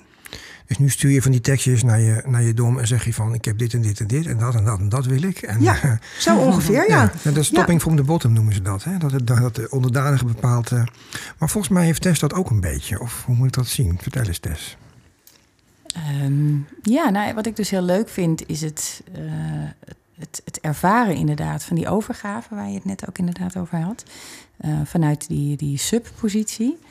Eh, om daar, ja, het is gewoon een waanzinnig gevoel wat ik gewoon niet kende. Uh, en wat ik ook bijna jammer vind, hè, ook als ik zelf kijk naar hoe ik keek naar BDSM, dat was dan toch een beetje het traditionele uh, mannen die niet op een normale manier hun zin kunnen krijgen, uh, ja, die gaan BDSM doen, zeg maar. Ja, klopt, dat is helemaal waar. Ja, ja. Dat geldt ook voor vrouwen, hè, trouwens. Dus die, die hebben kennelijk, nou inderdaad, hè, dus, dus mensen die dat op een normale manier niet kunnen, die maar hebben kennelijk even, een zweep nodig. claimen twee keer in oordeel. Het woordje normaal zit erin, dus dan geef je aan dat iemand die dat zo voelt niet normaal zou zijn. Dat is, dat is in de huidige tijd, mag je Mhm. dat eigenlijk niet meer zeggen. Mm -hmm. Voor mij wel, ik heb er scheid aan, maar goed, dat is een ding. Maar ik bedoel meer te zeggen van... Um, je had dus een heel, zeg maar, bijna algemeen vanilla vertekend beeld van hoe BDSM zou zijn. Dat zeg je eigenlijk, ja. hè? Waarvan ja. ik ook wel eigenlijk ergens nu even de opmerking wil maken... dat ik er ook wel steeds meer achter kom dat heel veel BDSM-mensen... Um, ja. ook vind ik een beperkt beeld over vanilla hebben. En dat Vind vanilla ook. ook. bijna een beetje ja, wordt uitgesproken ja, alsof, het, waar. alsof, het, alsof het iets stoms is. Terwijl ik, uh, ja, daar wil ik ook echt wel even hier een statement maken dat dat onzin is. En leg dat dus toe? Want natuurlijk is het onzin, maar vertel eens, waarom vind je dat? Ja, wat, omdat, weet je, het, wat ik ze dan hoor zeggen is van, oh ja, dat is zo, zo simpel. Dan heb je geen contact of dan ben je allemaal maar zo verlegen en dan doe je alles maar volgens de regeltjes of zoals het heugt, weet je wel. Dus zo op die manier, dat hoor ik dan een beetje in de toon rondom vanilla. Terwijl er heel veel mensen zijn die er heel bewust voor kiezen um, om vanilla te zijn, vanuit dezelfde verbinding en vanuit dezelfde diepgang als dat heel veel mensen BDSM doen. Dus ik vind gewoon dat je alles per situatie Ja. moet bekijken. En het- weet je ook, als het hele BDSM, het is natuurlijk heel mooi, want ja, het verdiept. Maar ik denk dat alles waar ergens een taboe op zit, ja, als er voor jou een taboe zit op, eh, weet ik veel wat, ehm, Lollies, ja. eh, lollies of parachutespringen, hè, of, of een beetje toch de scary things in life, of de dingen waar je mee opgevoed wordt dat ze een soort van abnormaal zijn, dat op het moment dat jij besluit, helemaal met een partner, om toch dat gebied te gaan verkennen, dan verdiept dat per definitie. En nu is dat toevallig dan BDSM. En laten we eerlijk zijn, seks is nou eenmaal en blijft een, een gebied van taboe en ehm, Ja, nou ja, van alles. Maar dus, dus ja, ik zou het breder willen trekken. Niet als in het is een soort van de heilige graal. De heilige graal is denk ik om gewoon ja, de dingen te blijven doen waar, waarvan je voelt, hey, het is spannend, maar leuk genoeg spannend. Ja, waar je fijn bij voelt. ja, waar je fijn bij voelt en waardoor je toch je, je wereld verbreedt en je grenzen verlegt. Maar goed, nou houdt de analytica de mond weer dicht. Wat was je vraag? Nou, die ben ik dus nu helemaal kwijt. Maar eh, Oh ja, of ik meer sub of, of een beetje eh, from the bottom. Nou, topping dat, from the dat- bottom. dat vond ik, ja, ik, mijn vraag was inderdaad, van dat heb jij volgens mij ook een beetje, toch? Dat je graag aanstuurt hoe jij ehm, gedomineerd wil worden of zo? Of hoe kan ik dat zeggen? Ja, ik kom daar wel steeds meer achter dat ik dat inderdaad leuk vind. Ik ben ook heel blij dat ik dus met mijn, eh, met mijn dom... dat hij daar ook de vrijheid in biedt om ook dat stuk te onderzoeken. En dat hij niet zo rigide is als in... hé, hey, ik ben jouw dom. Natuurlijk, dat is die. Eh, maar binnen dat kader mag ik ook... Hè, misschien wel in opdracht van hem... zo blijft het toch weer een beetje een, een dom-sub-elementje houden. Kun je maar, lekker achter verschuilen dan? ja, bla, ja, ja, ja, ja, whatever. Maar ehm, dat, dat, eh, dat vind ik wel echt heel Nee, tof. ja, uiteindelijk, als ik er naar kijk, voor mijn gevoel... gaat het namelijk beide over overgave. Hè. De ene kant van de sub is de overgave aan... Ja, de ander die wat met je doet. Maar volgens mij moet een dom ook ergens de overgave hebben in het vertrouwen, ook in zichzelf. Ehm, eh, ja, ja, dus, dus ik, ik weet niet of het uiteindelijk zo anders is. Ik denk dat de, ja, hoe het tot uiting komt is anders. Maar ik ben, ik ben daar dus heel nieuwsgierig naar. Dus ik, ben, ik wil dat wel ontdekken en, eh, en Ik zien. ben, ik ben even een stukje kwijt. Eh, Want over wat praat je nu precies? Over het DS-gevoel? Of dat, het, dat je zegt het is meer een balans van twee kanten... waarin je dingen met elkaar deelt en van daaruit tot zo'n rol komt? Of hoe, wat zeg je nu precies? Nou, dat sowieso. Ik denk dat een, dat een D afhankelijk is van een S en een S van een D. En met elkaar hè, kun, je, kun je uiteindelijk tot die twee rollen komen. Ehm, ergens iets in mijn hoofd vraagt zich af: ja, is het uiteindelijk, hè, gaat het allebei niet over overgave? Ehm, Zeker. Ehm, alleen de manier waarop hè, je die overgave voelt, wat het met je doet. Um, nou ja, dat, dat ben ik dus nu aan het ontdekken. Van hoe voelt dat dan? En zoals je er nu in staat, hoe, hoe, definieer jij nu dominantie? En dat ga ik zo nog even aan Ticio vragen. En daarmee bedoel ik, het beeld van een dominant is toch heel vaak uh, naar buiten toe een man of vrouw met een zweepje in een dan wel rubber pakje. Mhm. En die dan wel of niet zo hard mogelijk slaat of dingen met je doet. En jij moet kruipen en bla bla bla. Hoe ervaar jij dat nu sinds je daarmee begonnen bent? Het is juist heel wat anders. Um, het gaat veel meer over uh, verantwoordelijkheid nemen. Als ik, als ik kijk naar dominantie. Um, verantwoordelijkheid nemen over um, zijn, zijn of haar eigen opwinding. Dat, dat ja, ik denk wel nu te kunnen zeggen dat als ik een dominantie die goed weet waar zijn eigen opwinding over gaat. En dat is echt wat anders dan een dominant die toch ergens nog het beeld heeft van: oh, uh, ik ben nu dominant, dus ik moet inderdaad hard slaan.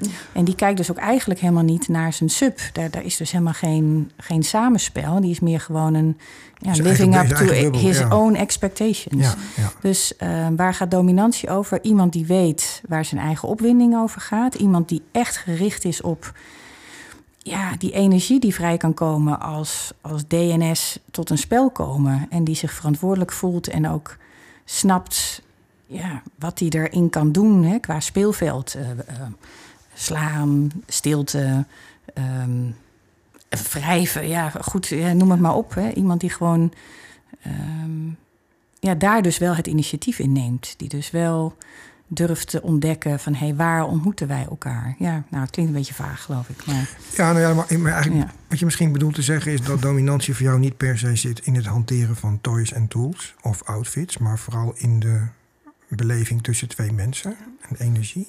Ja, en daar wel de lead in nemen en daar zich verantwoordelijk voor opstellen.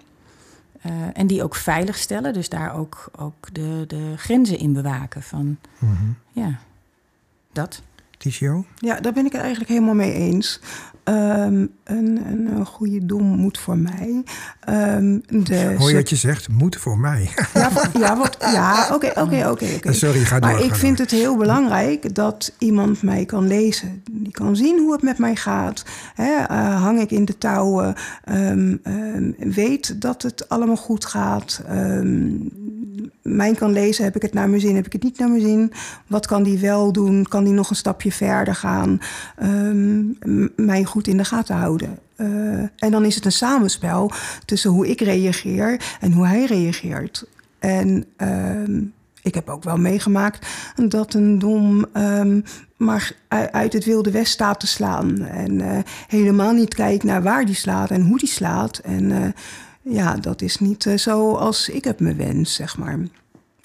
Nee, maar los van wensen, het is natuurlijk ook wat je ervaart. Wat ik meer bedoel te zeggen is, heb je misschien ook wel eens... Um, dat er inderdaad zo iemand is geweest die wat ruwer met je omgaat of zo. Maar dat niet door, vanuit kennis, maar vanuit de onwetendheid juist. Ja, precies. Dat is ook zo, ja. En dat lijkt me dus... Hoe, hoe, eh, dat, um, ja, ik vraag dat omdat ik denk van iemand die dit nu hoort en dat nog niet kent. Ik denk dat het heel belangrijk is om te leren om die scheiding te maken voor jezelf, toch? Kijk, als jij van impact play houdt, en dat is dus nogal het ruige werk, zeg maar, met mm -hmm. slaan en schoppen en noem maar op. Uh, ik geef het weer waarschijnlijk helemaal verkeerd weer, maar dat is ongeveer het idee wat ik erbij heb. Um, dan is dat natuurlijk prima. Maar zelfs daarbij is controle van die dominant, zoals Tess net zegt, lijkt mij heel belangrijk voor jullie. Ja, en dan moet er content zijn natuurlijk. Hè. Je moet het, je moet, het, het moet wel met toestemming zijn. Consent, ja, ja, ja. precies. Consent, sorry. um, en nu dat wij op dit punt aangekomen zijn, want we hebben nu eigenlijk al een bruggetje de crossover van het swingen naar het BDSM-deel een beetje gemaakt. Hoe staan je daar nu allebei in? In de zin van kun je nog terug, nu al nog? Of hoe moet dat zien? Je hebt een hele reis te gaan. Hoe ga jij, uh, zie je dat voor je verder? Ja, kunnen kan altijd natuurlijk. Willen is een andere vraag. Um, nou, wat op willen ja. nee, ik wil op dit moment zeker niet terug. Ik heb als het idee dat de reis net begint. Um, ik vind het waanzinnig en daarom ook zo ontzettend jammer dat er ja, toch voor velen nog zo- zo'n taboe hangt. Omdat als ik dan vertel dat ik het zo'n waanzinnige reis vind en dat het me zo ja, met nieuwe sensaties eh, in contact brengt, dat ik het zo jammer vind om dan ja, die blik in de ogen te zien van ja, ja, eh, je houdt jezelf voor de gek. Of, Ja, het oordeel, hè, dat is eh, erg. Ja, dat, en dat vind ik zo irritant. En eigenlijk misschien ook wel om toe te geven dat ik dat ook vroeger heb gehad. Weet je, ik heb ook wel naar mensen geluisterd en gedacht van ja, ja, nou, je hebt vast nog ergens een trauma te verwerken of zo. Of, Maar dat hebben we dus- allemaal, hè, ja, dus ja. dus dat oordeel, ehm, eh, dat vind ik soms echt mateloos irritant. Want ik denk, oh, maar het is, het- dan horen ze niet, ja, de, de ja, ja ik, ik weet het niet. Ik, wij zijn pas later ook met snoepgoed. Dat is trouwens ook iets wat ik wel graag uit de wereld wil hebben als het hier over swingen hebben. Er wordt vaak gedacht dat swingen altijd samengaat met, eh, met drugs. Nee.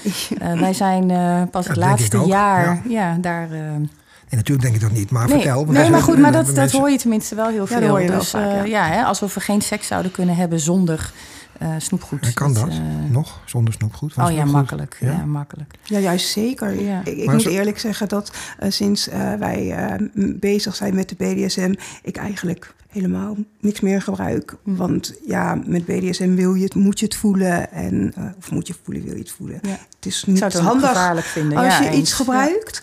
En, eh, en ja, dan merk ik ineens van, maar waarom gebruik ik iets? Je gebruikt iets omdat je het feestje in je hoofd wil. Maar dat hoeft natuurlijk helemaal niet. Ja, maar is het niet zo, en dat vind ik een heel interessant onderwerp trouwens, om even op door te gaan. Ehm, ik heb daar een theorie over. En daar gaan we weer, want ik heb vaak van dat soort theorieën. Maar deze is dus een beetje van dat ik denk dat veel mensen, eh, door wat voor reden dan ook in het leven, een beetje los zijn komen te staan van hun diepere beleving en gevoel. En dat ze dus altijd een vorm van een middel, kan ook gewoon drank zijn of inderdaad drugs nodig hebben, om dat stukje open te zetten. Je hoort vaak als ik een borrel op heb, ben ik wat vrijer. Persoonlijk ken ik dat dus niet. Ik ben eigenlijk altijd hetzelfde. En ik heb dat ook voor mijn gevoel nooit nodig gehad om me vrij te voelen, zeg maar. Dat is heel interessant. Het is bij mij heel gekoppeld aan de energie van iemand anders die ook vrij is. Dan gaat het eigenlijk vanzelf. Mijn idee is dus, wat ik erbij heb, is als je welk middel dan ook gebruikt, dat dat inderdaad helpt om je in een bepaalde sfeer te krijgen. Hè? Zo kan ik het misschien zeggen. Maar ik denk dan, in hoeverre is die energie van jezelf? En in hoeverre is het dan de pil of de drank die dat in je losmaakt? En dan kan de beleving zijn dat je waanzinnige seks hebt gehad. Ik vind ook een uitspraak van een dronken vrouw is een droom in bed. Nou, daar heb ik niks mee. Dat vind ik helemaal dus niet. Dat vind ik gewoon kansloos. Ik heb ook met vrouwen seks gehad die drugs op hadden. Vond ik ook geen zak aan. Ik was Nee. totaal niet met ze in contact. En binnen de BDSM ga ik persoonlijk een zo diep mogelijke intimiteit aan met mijn speelpartner. En daarbinnen voel ik zoveel connectie en zoveel emoties dat ik eigenlijk niet aan moet denken dat ik daar nog een middel overheen moet gaan gebruiken om dat te versterken, dan wel te remmen. En ik oordeel niet, hè, nogmaals. Maar dus dat is eigenlijk wat jullie nu ook zeggen. Hè? Ja, klopt, klopt. Ik, ja. ja? Ja, dat klopt precies. En, en ik dacht, ja, nee, ja, dat heb je echt nodig. eh, middelen. Hè? Je hebt nodig om je fijn te voelen. En dat is echt zo bullshit, want dat hoeft helemaal niet. Want juist die spanning die bij de BDSM ehm, komt kijken, ja, die doet hetzelfde als eh, als je een pilletje inneemt. Dat gevoel, hè, dat. eh, En is het ook niet de echtheid daarvan? Ik bedoel, als jij oprecht in jouw diepste submission, je slaafsheid, je overgave, je aan je dominant overgeeft. En Ja. die dominant durft zich aan jou te openen. Is het dan niet zo dat daar de echtheid daarvan en de, dat je niks hoeft te verhullen? Je laat een stuk van jezelf zien, allebei. Wat zo echt is dat dat eigenlijk, ja, dat, dat is er dan gewoon. En daar, heb je, daar moet je juist niks mee doen om dat te verstoren, zoiets. Kan dat zijn? ja, ik denk dat je dat zo wel eh, goed zegt, ja. Want ik, gebruik, ik heb het ook nooit gedaan. Hè. Ik heb het om me heen te veel mensen aan middelen ten, on- ten onder zien gaan in mijn oude werk bij de media. Dat werd flink gebruikt altijd. Dus ik heb altijd een soort ja, veilige afstand gehouden. En ik dacht van ja, dat is niet mijn ding. Ehm, nogmaals, ik oordeel absoluut niet. Iedereen moet doen wat hij wil. Ik denk ik- dat het ik- ook gewoon twee verschillende dingen zijn. Als Ja. ik kijk nu bij de BDSM, dan ervaar ik ook gewoon ehm, los, ja, los van de intimiteit, maar dat het ook met veiligheid te maken Ja. heeft. Hè? Dat als je iets gebruikt, dan is het inderdaad zo. Dan ben je misschien wat losser. Of ja, ja, dat, dat kan op verschillende mensen een andere uitwerking hebben. En ik merk wel dat gewoon de BDSM vraagt een alertheid. En die alertheid. ehm, en Ja. alertheid kan dus ook overgave zijn. Die, die geeft een rush. Uh, maar om hem zo goed mogelijk te hebben, ja, kan ik geen middelen gebruiken. En vind ik het ook een fijn idee dat mijn speelpartner dat niet heeft. Want ja, anders slaat hij misschien, gaat hij misschien, slaat hij door en Over denkt ineens, bam, gaat hij over grenzen. Dus ik vind het cruciaal voor hoe ik het nu heb meegemaakt, dat je in de BDSM geen drugs gebruikt. Ik persoonlijk, nou, morgenavond hebben we een feestje. En dat is gewoon echt een lekker dansfeestje. En dan kan ik echt nu zin hebben. Al dat ik denk, oh heerlijk, na bijna twee maanden. Lekker, ik heb zin in een, eh, in een lekkere pil. Ja, gewoon in het heerlijk. En in, ja, in zo'n zaal. En dan de muziek. En dan, Mm. Dus het, het heeft voor mij een hele andere... Annotatie, ja, an- ja. annotatie, een heel ander doel. en ja, maar, seks maar dat met... is, maar dat is ook met swingen, toch? Swingen is over het algemeen, hè, wat dan de BDSM maar zeggen, Hè, of ja, wat je, waar je het net over had. Maar dat is vaak lief, je streelt je. En dan is zo'n doet zo'n pil iets heel anders. Mhm. Eh, en, en dan word je alleen nog maar aardbaarder en liever van. En dus dat is een heel ander doel dan. Ja. Het is inderdaad zijn twee verschillende dingen. BDSM gebruik je niet... Hè, Ja, over en het een andere drugsgevoel Ja, bijna ja. vanuit die Ja, rush. precies, En ja. ik weet wel dat toen ik voor het eerst gebruikte, dat was dus vorig jaar. ehm, dat was in eerste instantie helemaal niet in een swingersetting, was gewoon op een festival. Ehm, en ja, toen dacht ik al, wauw, dit is echt fantastisch. Hoe leuk is dit? Dan wil ik het ook wel een keer in de swingerscene gebruiken. Wat doet het dan seksueel? Ehm, maar wat ik vooral gemerkt heb, is op feestjes dat ehm, ik er dus wel losser van werd. Hè. Ik ging makkelijker, zoals ik het nu noem, noem fladderen, lekker vlinderen Ja. door de zaal. Ik maakte makkelijker contact. Eigenlijk iets waarvan ik eigenlijk altijd wel voelde, oh, ik zou willen dat ik dat zou kunnen. Dat ging ik ineens doen. En doordat ik toen zag van, oh, maar kennelijk kan ik het wel, maar heb ik er nu nog een pilletje voor nodig? Toen ineens bleek mijn brein ook te snappen van, oké, maar het zit hem dus niet in dat je het niet kan. Het is gewoon een kwe- En ik had nu gezien, oh, mensen vinden het eigenlijk best leuk als ik het doe. Dus toen merkte ik, oké, nou heb ik die pil dus eigenlijk niet meer nodig. Dus het pilletje heeft me ook ergens geholpen om ja, ook, ook gedrag te gaan vertonen wat ik eigenlijk heel graag wilde, maar in eerste instantie inderdaad een beetje bang voor was. En waarvan ik nu zeg, ja, dat hoort nu gewoon eigenlijk Ja. helemaal bij Tessa, heb die pil niet meer voor nodig. ja. Dus Ja. ja. ik vind het niet alleen maar. eh, Nee, ik vind helemaal niks. Ik vind alles prima. Het is alleen ik zeg van... ook niet dat jij een oordeel hebt.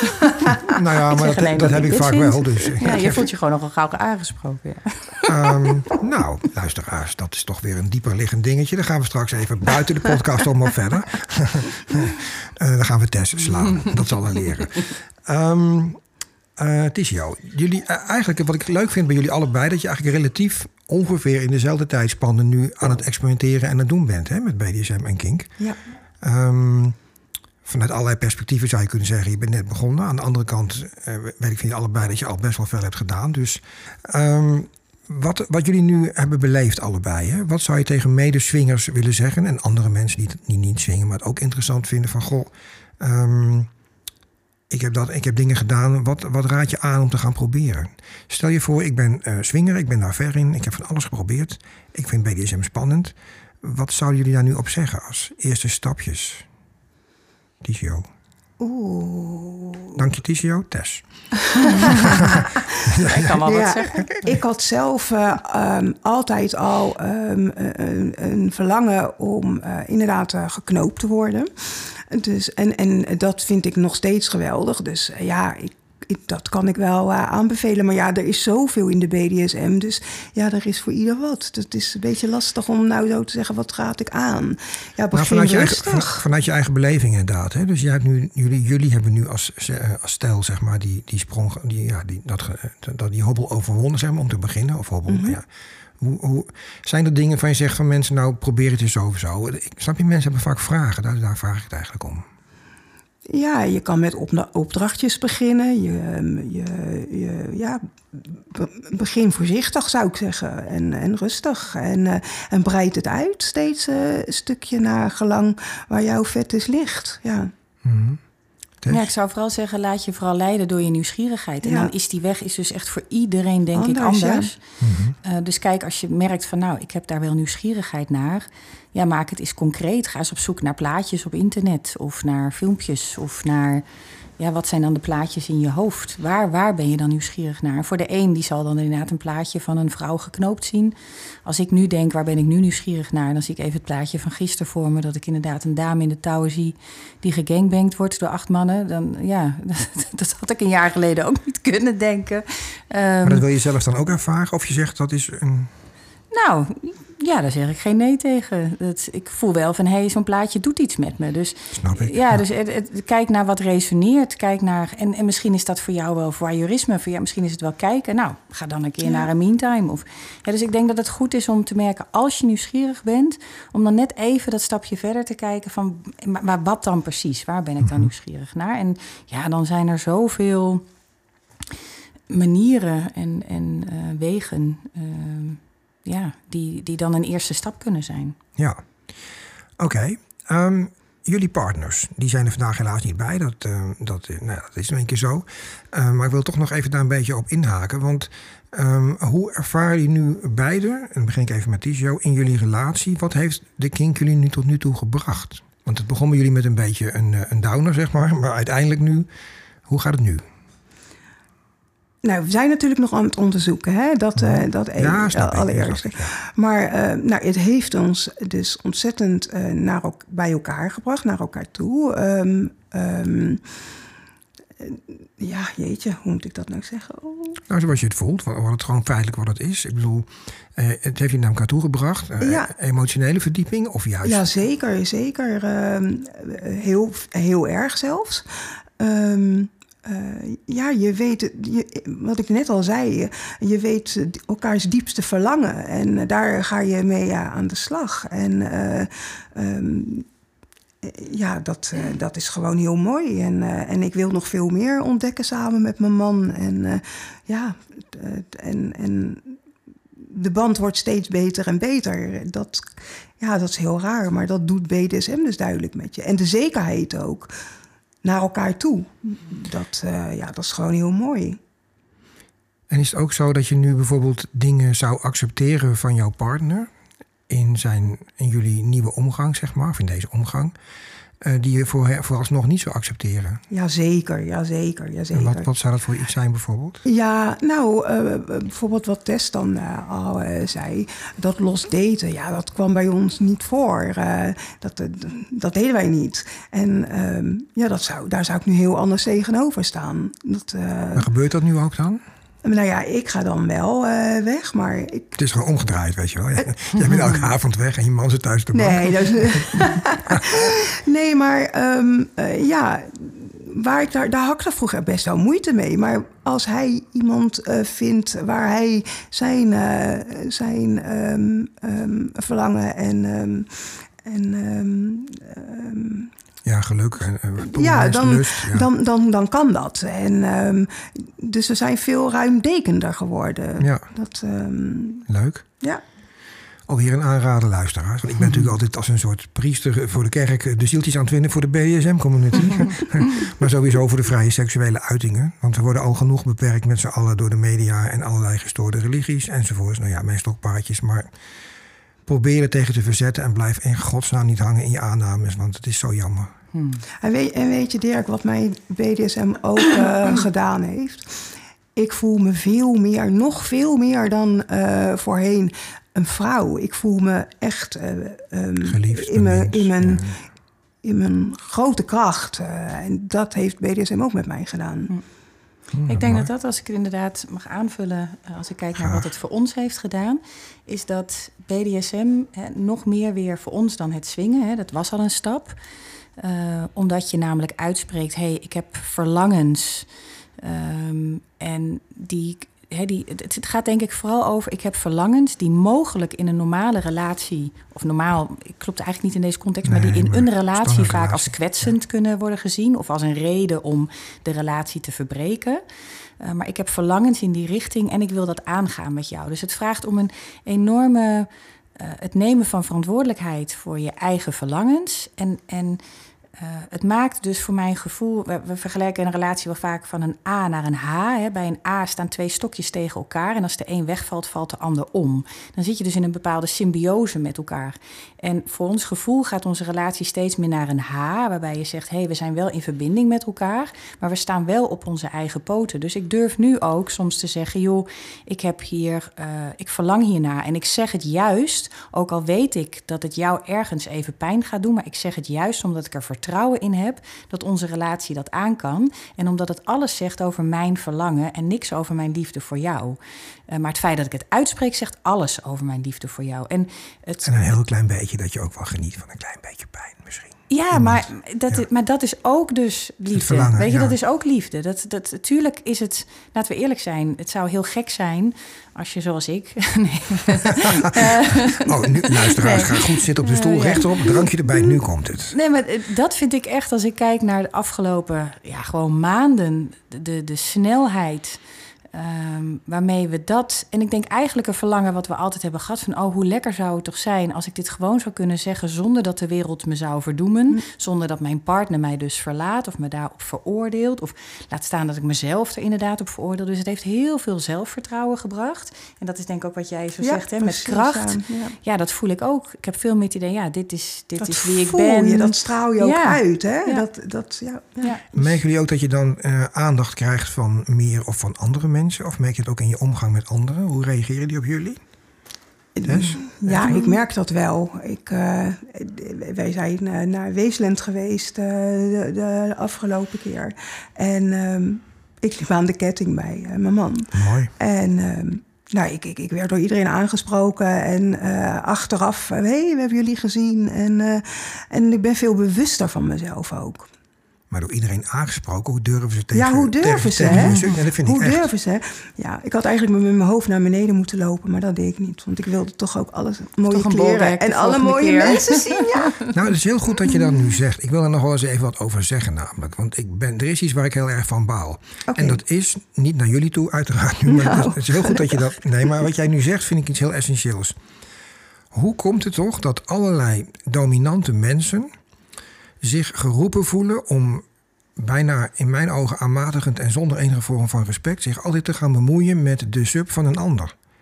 Dat is iets wat ik heel vaak meemaak. Dan denk ik, waarom, hoe haal je het in je hoofd om als ik een, met een subje in een soort van spel ben, of ik ben met iets met die dame in kwestie dan aan het doen, dan komt iemand daar ongevraagd bij staan en Ja. begint een heel verhaal of die gaat zich ermee bemoeien. En dan denk ik, gast, zak door de poep. Want dat eh, eh, zijn meestal helaas dan toch wel mannen.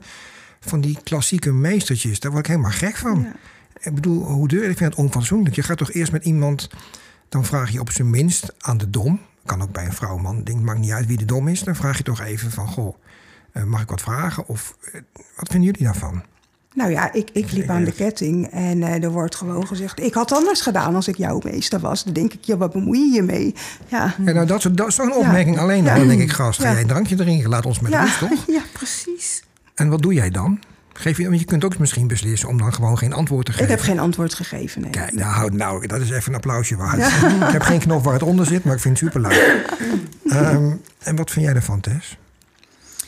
Ehm, Dus ik mensen heb die... er denk ik nog niet heel veel per se ervaring mee. Ehm, dat mensen dus inbreken.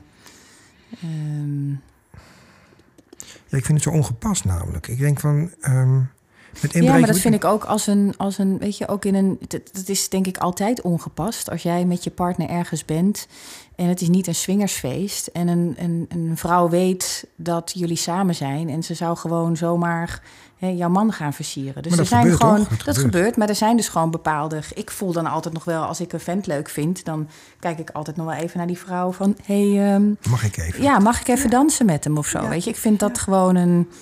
Ja, ja ik vind Ja, een soort, eh, eh, ja, een ik soort- weet niet, een, een ongeschreven regel. Maar, Of ze zitten ineens aan je, dan denk je... dan- Ja, blijf van me af, ja. waarom zit je aan me? Ja. Zijn het altijd mannen bij jou, eh eh, TCO? Of zijn het ook ma- eh, vrouwen die dat Nee, doen? kunnen ook vrouwen zijn hoor, ja. ja. Maar goed, ik, ik, ik liep voor de eerste keer, of nou ja, voor de tweede keer aan de ketting bij mijn man. En ehm, ja, ik maakte dat mee. En ik, ik, eh, precies wat jij zegt, ik vond het eigenlijk heel, eh, heel raar dat het gebeurde, ja. Nou, zullen we even wat etiketten nu communiceren voor luisteraars die dat nog niet weten?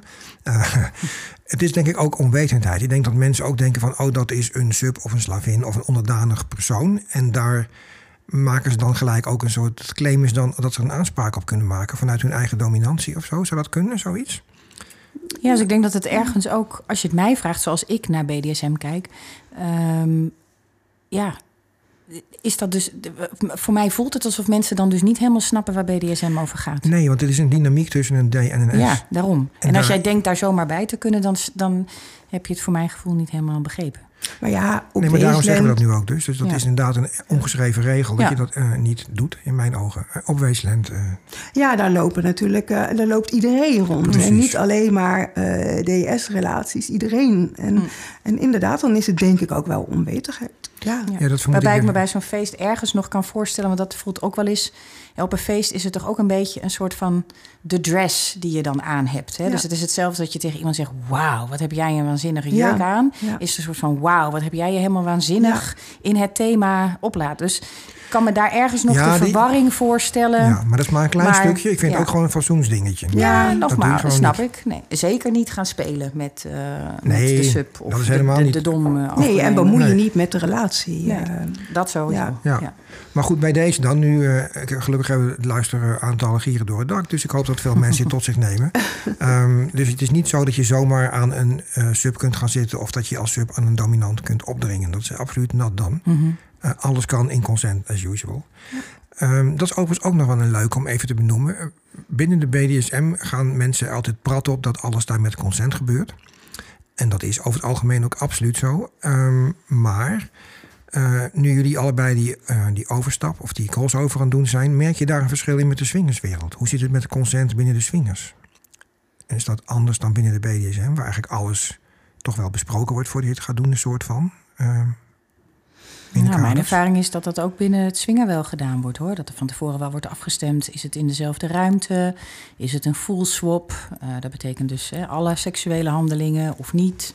Gebruiken we snoep of niet? Ehm, ja, daar zijn ook best wel eh, afspraken die je van tevoren maakt. Ja, meestal voor het feestje begint, Ja. eh, praat je daarover inderdaad. Ja. Mhm. Dus daar zit volgens jullie niet zoveel verschil in die consent ding. Want zoals ik het nu begrijp, is het voor dames vooral zo dat als jij naar een willekeurige discotheek gaat, dat je veel agressiever benaderd wordt en meer ongewenst dan op een kinky feestje of een gewoon. Ja, dat ben ik wel zo? met je eens. Ja? Ja, je dat zo? Ja, dat is zo, ja. Ja, weet je, op zo'n swingersfeestje... ja, er kan wel eens een man tussen zitten die eh, heel graag wil... en eh, die niet zo vriendelijk eh, vraagt of die iets mag doen. Dat kan ertussen zitten, ja. ja. Er is er ook zo'n code, als jij een hand op iemand legt en die hand mag blijven liggen, zeg maar, dan kun je ook vaak verder gaan. Is dat toch een soort ongeschreven ding? Mm, nou, die ken ik niet. Nee, ah, dat nee. is dan er eentje van mij. Nou, ik vond hem wel leuk. nou goed, ik dacht dat dat bij sommige gelegenheden zo was. Dat je iemand aanraakt en als die persoon je hand niet wegduwt, dat je dan door mag gaan. Dat was volgens mij een ding bij sommige... Nou ja, maar ik heb wel meegemaakt eh, dat eh, mannen dan eh, ineens hun vingers naar binnen brengen. Ja, dat precies. Ja, Ja, dan denk ik, joh, waar ben je mee bezig? Ja. Ja, zonder te vragen, hè? Ja, dat, dat, dat, ja. Maar zeg je daar ook iets van dan? Of ja natuurlijk, natuurlijk. Ja. Oké. En hebben jullie eh, tot nu toe echt maar uitsluitend positieve ervaringen binnen de kink gehad? Dat is natuurlijk ook nog, kan zo zijn dat je een paar downers hebt of dat iets niet naar je zin gaat. Hoe is dat, Tess? Hoe is dat voor jou geweest? Ehm, nee, eigenlijk niet. Ik kan me geen ehm, Echt negatieve, negatieve dingen herinneren. Nee. Nee. Nee, ik ook niet. Leuk. Eigenlijk alleen maar positief. Ja. Ja. Oké, en is het nu zo dat jullie door deze crossover met jullie partners en jullie samen, heb je dan ook al, merk je dat je netwerk heel snel verandert? Hoe gaat dat? Ehm, zijn, er, zijn, er, zijn er bijvoorbeeld heel veel mensen die ook swingen en BDSM doen? Of is dat toch meer gescheiden? Hoe ervaren jullie dat nu? Nee, er zijn wel heel veel mensen die eh, op STC, ja, waar, we dan, eh, waar wij dan onze dates eh, plannen, ehm, ook BDSM doen. En die, dat staat dan in, eh, je hebt dan een, een tekst met wat foto's en de, stellen, de stellen zich voor. En dan staat er vaak een regel tussen van, ja, wij houden van BDSM of we zijn het BDSM aan het onderzoeken. Oh, onderzoeken. Leuk. Ja, leuk. En ehm, ja, nu spreken wij dus eh, alleen nog maar af met mensen die ook aan de BDSM doen. Gewoon omdat ik, ik, ik vind ehm, ja, dat zwingen, het is. Nou ja, ik wil niet zeggen dat het, alle, dat het iedere keer weer hetzelfde is. Maar ehm, de verrassing van BDSM eh, aan eh, het begin van een date vind ik gewoon wel heel spannend. En eigenlijk nu ook wel heel belangrijk. Ja, het is altijd anders, hè? Ik doe, ik doe, ik doe het nu al mijn- echt mijn hele leven vanaf mijn zestiende. Maar ik heb geen enkele sessie is gelijk. En als je met een goede, in mijn geval dame speelt, dan is die... Of dames of mensen, maakt nog niet eens uit. Als die chemie met die mensen onderling klopt, dan is het altijd... Al doe je bijna hetzelfde, dan voelt het toch anders. Dat is mijn Ja. definitie voor een goede seks, goed spelletje, zeg maar. Dat, Ja. Dat ervaren jullie ook zo? Ja, zeker. Dat klopt zeker. Het is nooit helemaal hetzelfde. En, en je gevoel is ook nooit hetzelfde. Hè?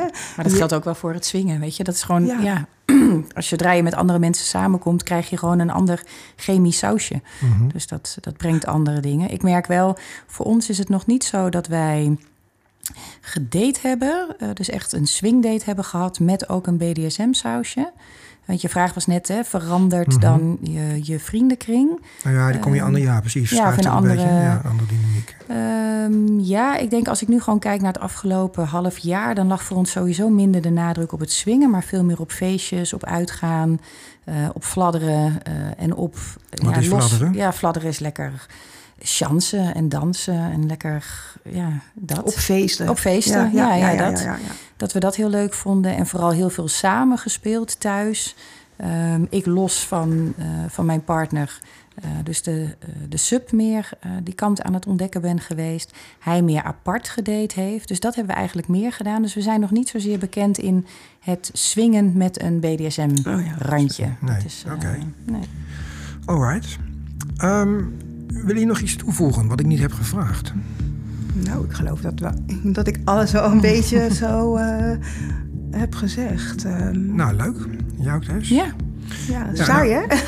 Nee, nee, nee, nee, helemaal niet saai. Wat ik juist fantastisch vind, is dat we nu denk ik weer een, eh, een nieuwe groep mensen, zo zou je kunnen zeggen, eh, misschien een inzicht kunnen geven. Dus mensen die ook dit willen gaan ontdekken of al daar een beetje mee begonnen zijn.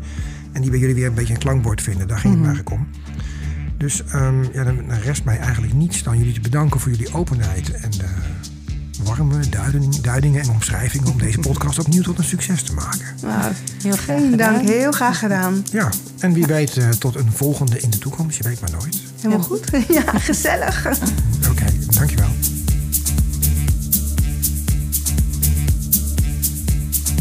Dank voor het luisteren naar de Fetish podcast. Via de website synquest.nl kun je altijd een reactie sturen. Bijvoorbeeld als je zelf een verhaal hebt wat je graag met ons wilt delen. Op de site vind je ook linkjes naar andere podcasts en mogelijk voor jou interessante sites over BDSM in het algemeen. Dat was het voor nu. Tot de volgende keer. En reageren kan dus via synquest.nl. S-I-N van Nico, quest.nl.